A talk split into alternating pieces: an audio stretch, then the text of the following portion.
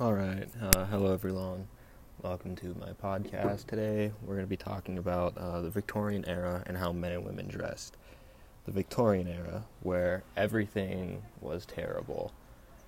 Um, there was essentially no such thing as pants or trousers for women during this era. They consistently wore dresses, even when they were not in a formal setting. Um, the men also frequently wore what I would consider slacks and a button up shirt, dressier than I would prefer. Uh, the formal wear for women had changed slightly from previous eras. No longer did women often wear hats. While some did, it was considered to be outdated and bonnets had taken their place. Some thought hats were now just for flirtatious women, and bonnets were often heavily decorated as earlier hats were, with flowers and bright colors.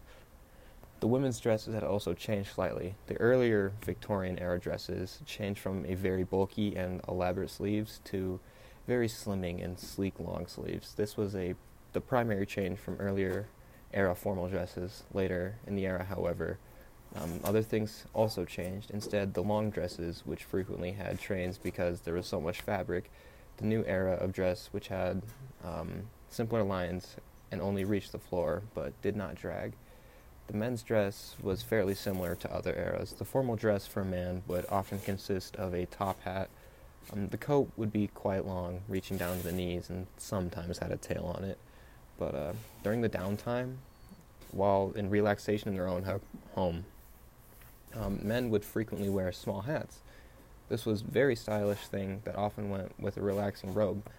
The purpose of the small hats was actually to keep the men warm during cold weather times. However, uh, even after heating had improved in most homes, most people continued to wear them because they were they were just stylish in this era.